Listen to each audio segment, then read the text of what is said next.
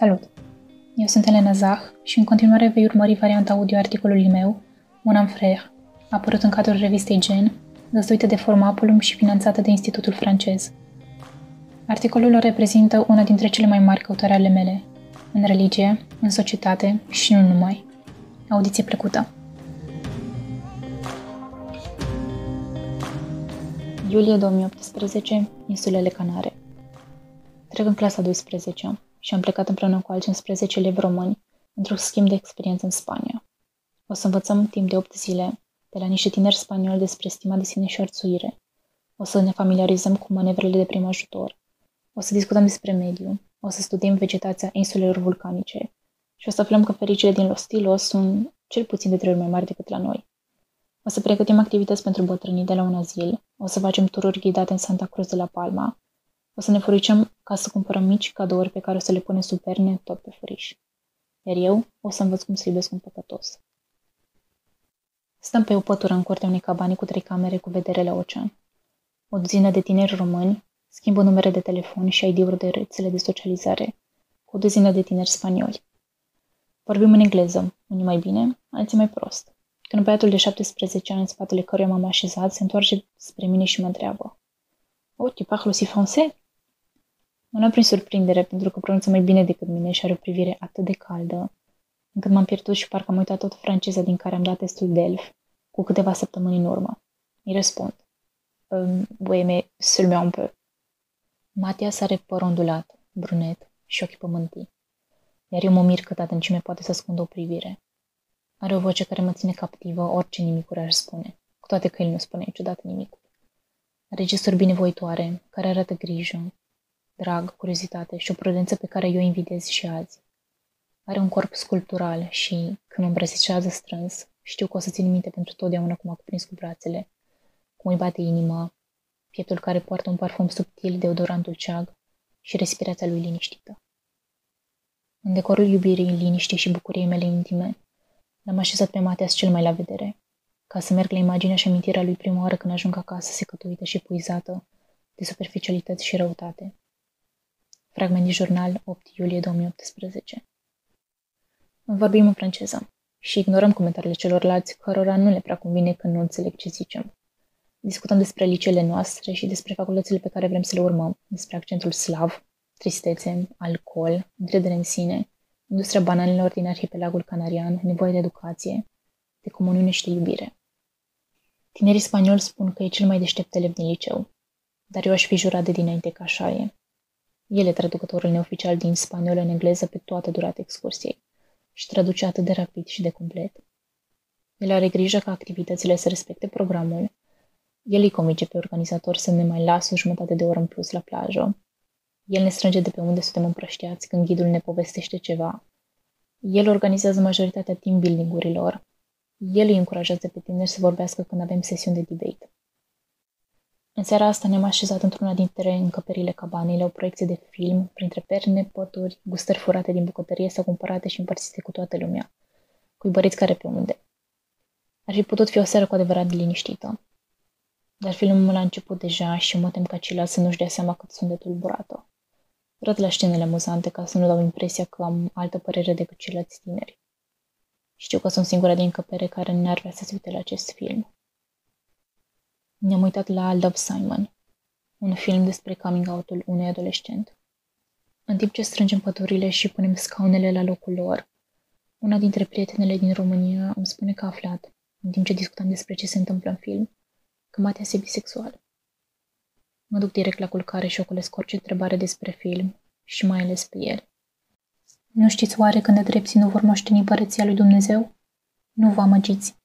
Nici desfrânații, nici închinătorii la idoli, nici adulterii, nici malahienii, nici sodomiții. Întâia epistolă către Corinteni, capitolul 6, versetele 9-12. Eu și Mateas dormim în paturile de sus, iar peretele care dispart încăperile nu e ridicat până la tavan. Toți au mers la culcare când el sare peste perete și vine în patul meu. Elena, are you sleeping? No, not yet, but what on earth are you doing here?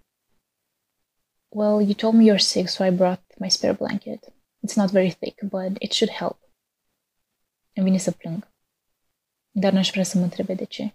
Într-adevăr, sunt drăguște de câteva zile și am frisoane în fiecare seară. Îl iau în brațe și vreau să-i mulțumesc, dar îmi spune să nu vorbesc pentru că sunt răgușită. Aș vrea să-i spun mai mult decât un mulțumesc. Matias e primul care îmi corectează greșelile gramaticale în franceză. Și eu urăsc să fiu corectată. Acasă, la școală sau între prieteni. Dar lui dau voie pentru că mi-am dat seama că, de fapt, mie mi-e frică să greșesc. Și frica de a greși nu e singurul meu obicei toxic.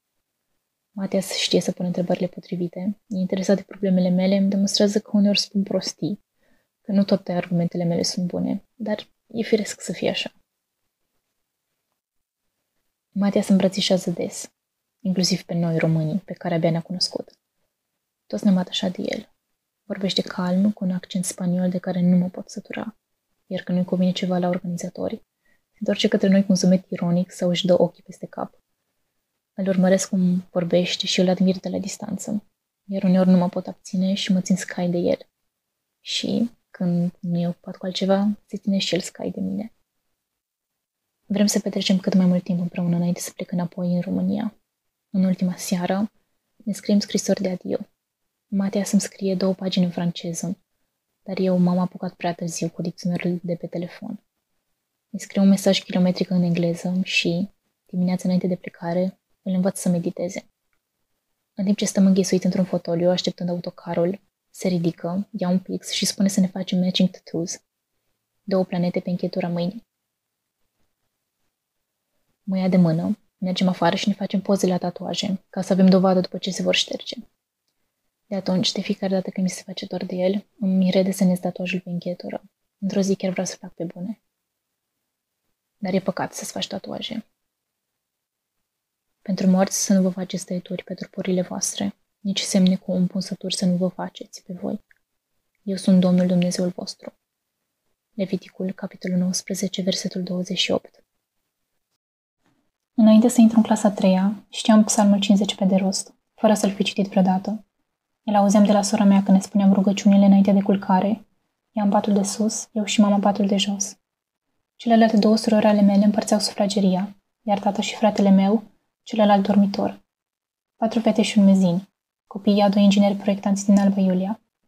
Astăzi avem 26 de ani, 25, 22, 20 și 17, iar fratele meu E ultimul dintre copii care mai locuiește cu părinții.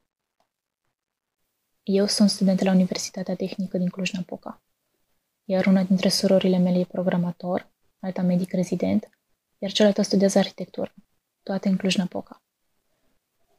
M-am născut într-o familie creștin-ortodoxă practicantă. Părinții mei au devenit credincioși după ce s-au căsătorit. Posturile le țin de când mâncam litere atunci când scriam după dictare.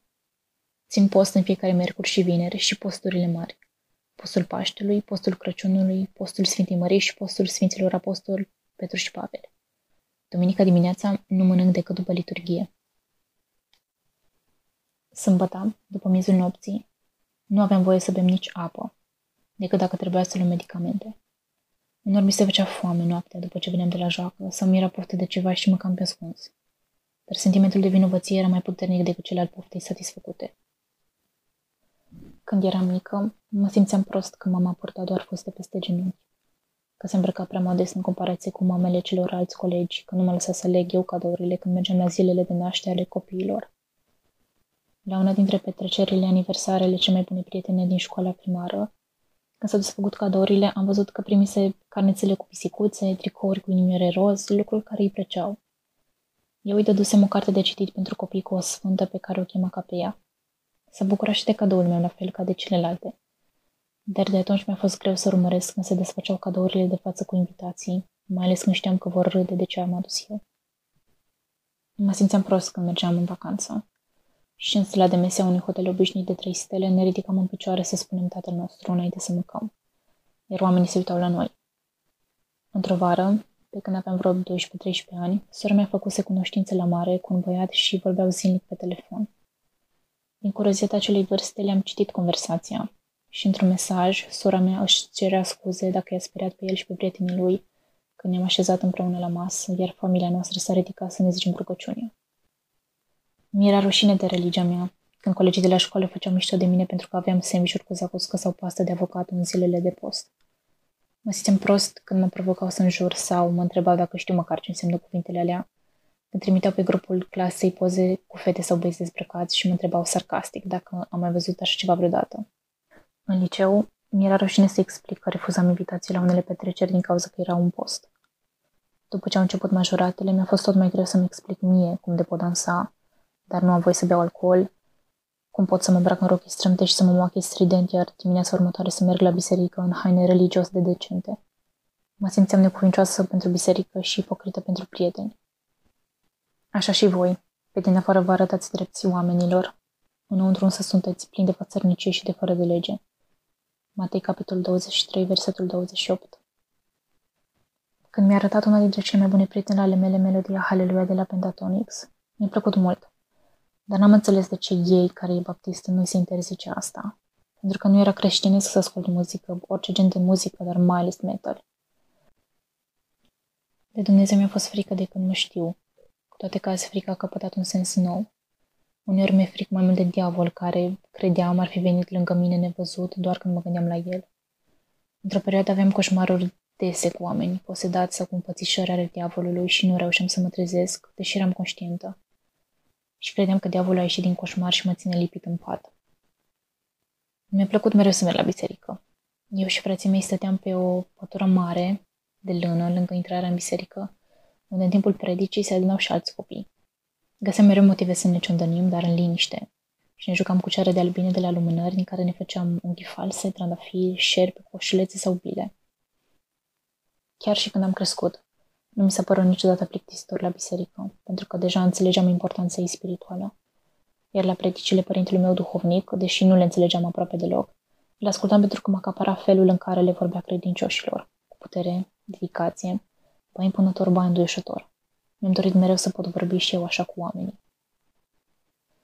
N-am discutat niciodată cu ai mei despre contradicțiile dintre lume și biserică, pentru că vorbeam cu duhovnicul meu când mă frământa ceva. Păcatele aveau prioritate la despovedanie, dar nu mă rezumam niciodată la atât, doar atunci când știam că e obosit sau că așteaptă mai mulți oameni la rând. Înainte mi-era rușine să-mi spun păcatele, tocmai ca să nu mă pedepsească Dumnezeu dacă aude ce am făcut.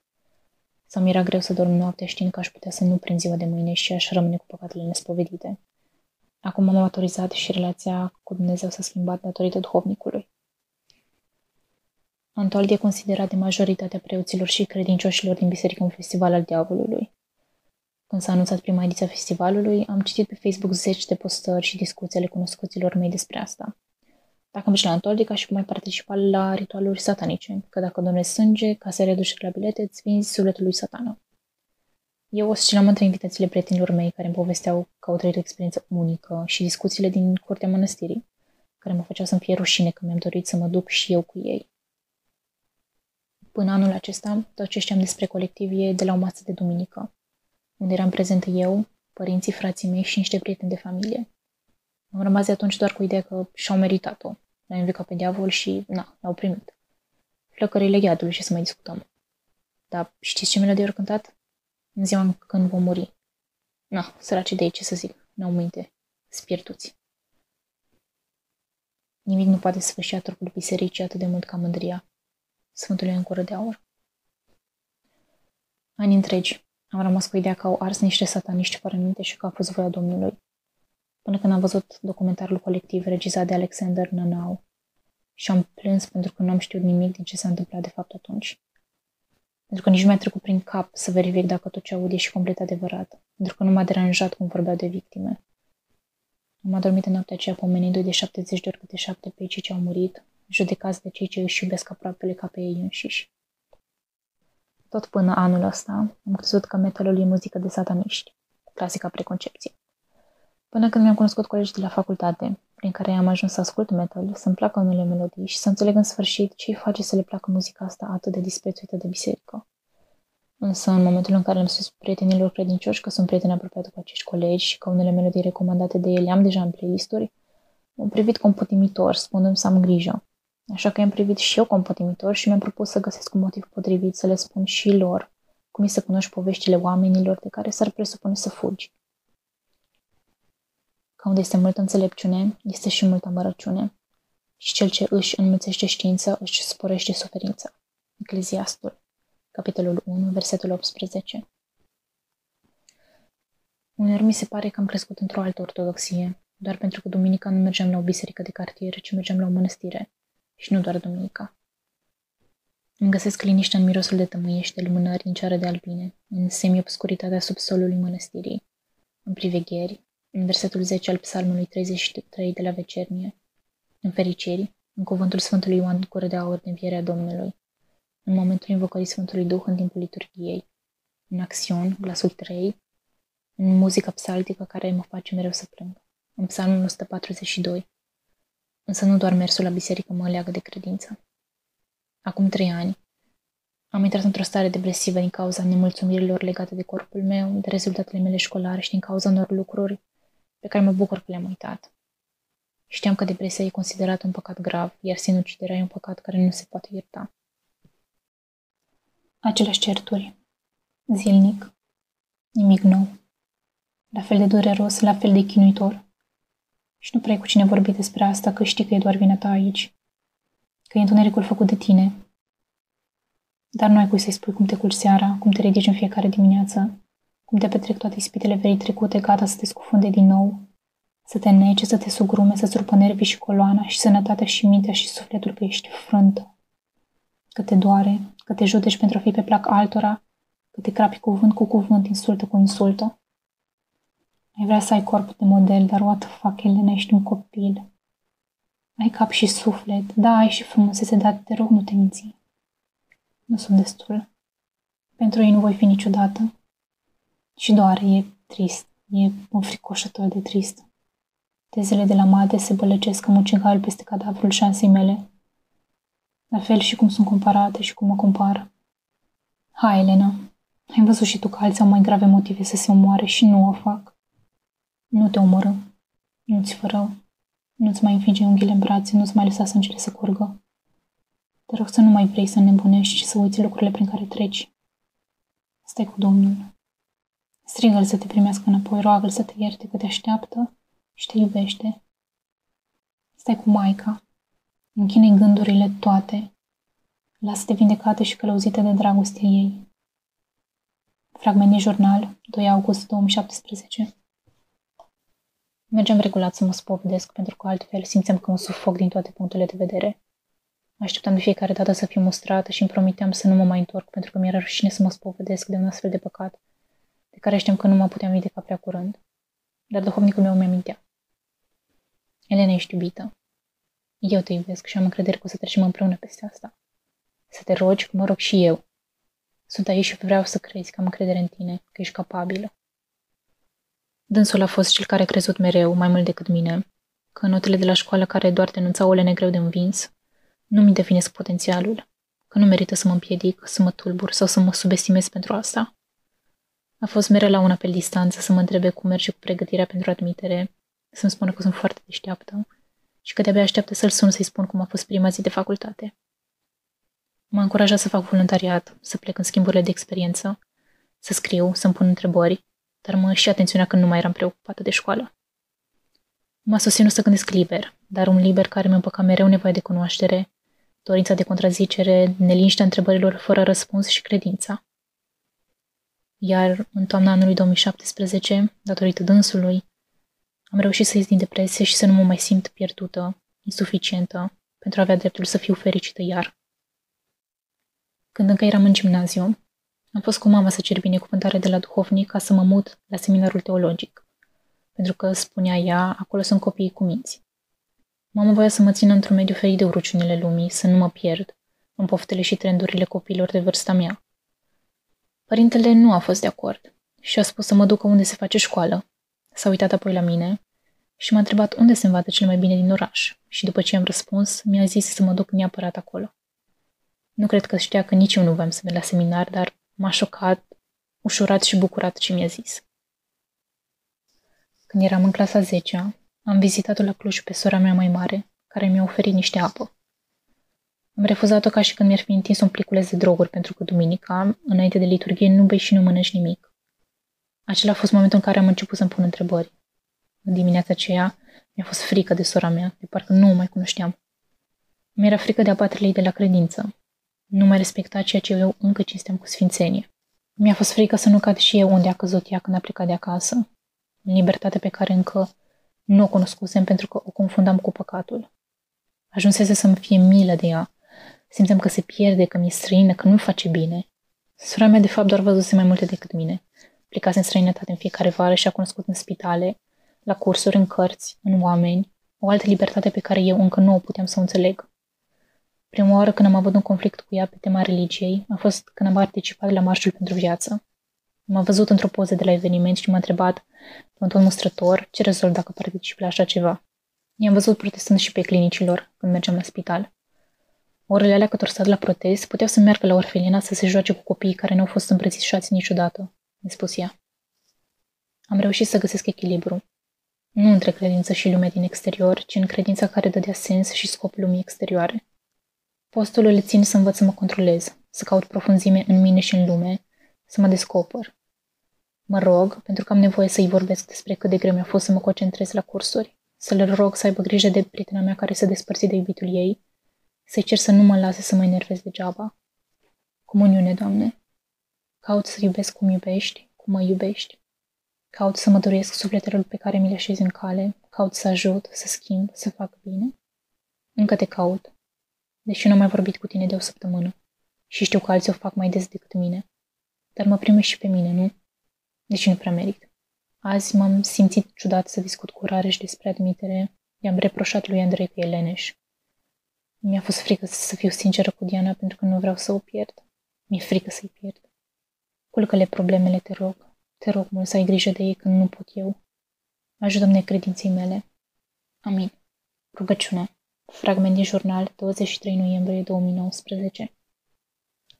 Nu reușesc totuși să înțeleg de ce oamenii cărora le admir îndrăzneala, spiritul civic și implicarea urăsc biserica. De ce consideră că sunt încuiate la minte, că am ideologii de ev mediu, că mă închid la niște cadavre sau la niște tablouri despre care cred că fac minuni. Nici ei nu reușesc să înțeleagă cum pot să mă uit la starea nației, să ies cu prietenii care fac glume despre patriarhul Daniel, să le răspund cunoscuților atei la curiozități, să fac voluntariat în ciuda ironiilor despre catedrala umilirii neamului, pe care le-am auzit la cafea de la ceilalți tineri. Pot recunoaște spălarea de bani, manipularea, abuzul de putere, pedofilia, ipocrizia, ignoranța și fariseismul și nu sunt complice la aceste crime doar pentru că cred în Dumnezeu și merg duminica la slujbă. Am văzut că unii preoți se urcă în mașini de lux și alții îngheață iarna în vârf de munte împreună cu familia lor. Că unii predică despre ură, învelit în dreptate și adevăr, și alții mângâie oamenii străzii, îmbrac orfani și hrănesc muribunzi. Unii cântă în strană și își bat soțiile acasă, iar alții învață familiile să comunice. S-a vorbit la o ședință a unei asociații unde am fost voluntară despre ITO, întâlnirea tinerilor ortodoxi, din acel an. Stăteam cu ei la masă și auzind ce discută, aș fi vrut să le explic că nu e chiar așa cum cred ei, că nu suntem toți minți naive umplute cu tămâie. Dacă cineva dintre necredincioși vă cheamă pe voi la masă și voiți să vă duceți, mâncați orice vă este pus înainte fără să întrebați nimic pentru conștiință. Întâia epistolă către Corinteni, capitolul 10, versetul 27. Nu voiam să-și fac o părere proastă despre mine, să mă catalogheze drept credincioasă prea ofensată, așa că n-am zis nimic. Am întâlnit tineri credincioși care ar fi vrut să se implice în comunitate, să schimbe lumea din jurul lor, doar că asta ar fi presupus să lucrezi alături de grupuri care le călcau peste principii, așa că au renunțat. Eu am decis să trec peste dogmă, peste idei preconcepute, ca să cunosc mai bine lumea din jur, cu riscul de a mă rătăci. Dumnezeu, între altele, ne-a poruncit să fim inteligenți. Nicolae Steinhardt, Jurnalul Fericirii. La schimbul de experiență din Spania, am participat la o oră de educație sexuală. Deși inițial parcă mi-aș fi dorit să fi adus niște aghiasmă ca să strupesc locul după ce se terminase activitatea, mi-am dat seama că nu m-a tulburat atât de mult pe cât mă așteptam, cu toate că era prima oară când participam la o astfel de discuție. În afară de unele lucruri redundante, am realizat că ar fi bine să se vorbească și în biserică despre orice ține de sănătate, relații, familie, traumă, nu neapărat doar despre pubertate și sex. Uneori Biserica Ortodoxă e prea mândră să recunoască. Mi-e teamă că până o să realizeze cât de mare nevoie avem de astfel de discuții, o să nu ia înainte așa zi și prigonitori. Sex was God's idea. Michael Todd, Relationship Goals. Am încercat să aduc lumea din jur în curtea credinței mele. Prima oară când am trecut cu grupul meu de prieteni pe lângă mănăstirea unde mergeam împreună cu familia mea, am vrut să le prezint ca parte din mine, dar unul dintre ei a spus, iar o biserică în construcție. Am tăcut și am ascultat vorbind despre construirea bisericilor în prostie. Știu că trebuie să am grijă cât de mult dezvălui când cunosc persoane noi, cât și când să mă deschid prietenilor din afară sau din interiorul bisericii. Când m-am întors din Spania, i-am povestit duhovnicului meu despre Matias. Și nu mi-a interzis cum mă așteptam să mai păstrez legătura cu el. M-a învățat să nu-l condamn, ci să-l port în rugăciune. Cu Matias încă vorbesc cel puțin o dată pe săptămână, chiar dacă sunt conversații scurte, și odată la câteva luni facem un video call. Aștept să strâng bani destui ca să pot lua avionul până la el. Ne-am propus în fiecare vară să ne întâlnim la jumătatea distanței, dar nu am reușit niciodată. El a insistat să vorbim mai mult în franceză, să ne exersăm vocabularul, adică să mă ajute, de fapt, să fiu mai încrezătoare când port o conversație. Ne place să ne trimite mesaje neașteptate, în afara oricărui context, dar pline de drag și de umor. Cea mai grea conversație a fost atunci când i-am zis că eu cred că e păcat, ceea ce crede el normal. Am încheiat apelul cu o discuție despre porumbei, pe post de concluzie. Dragostea îndelung rabdă. Dragostea este binevoitoare. Dragostea nu pismuiește, nu se laudă, nu se trofește. Dragostea nu se poartă cu necuvință, nu caută ale sale. Nu se aprinde de mânie, nu gândește răul. Din epistolul către Corinteni, capitolul 13, versetele 4-5. Pe 9 iulie 2018 mă întorceam din Spania. Peste câteva luni avea loc referendumul pentru familie. Posasem pe Facebook pentru prima oară un îndemn la fel de confuz ca mine în acele momente. Voiam să spun că e dureros să stai între boicotăm ura și jocurile politice și homosexualii ne fură copiii. Dar n-am știut că mi-era imposibil să împac ambele părți. De click postase în perioada aceea un videoclip, copiii referendumului. Urmărindu-l, mi-am dat seama că ori eram trădătoare și eretică, ori indoctrinată.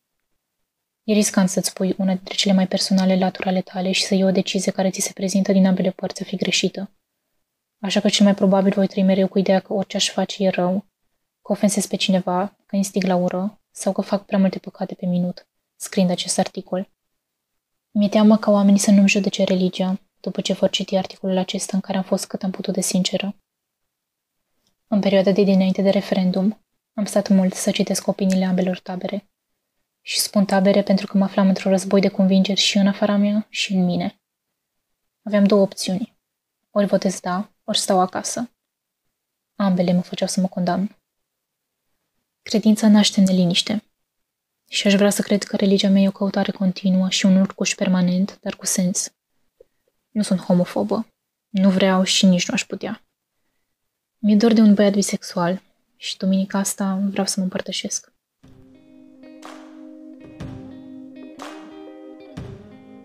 Mulțumesc că ai fost interesat să asculti acest articol, care e la prima încercare, dar care sper că te-a ajutat, te-a făcut să simți ceva sau doar te-a pus puțin pe gânduri. Eu am fost Elena, iar până data viitoare, toate cele bune!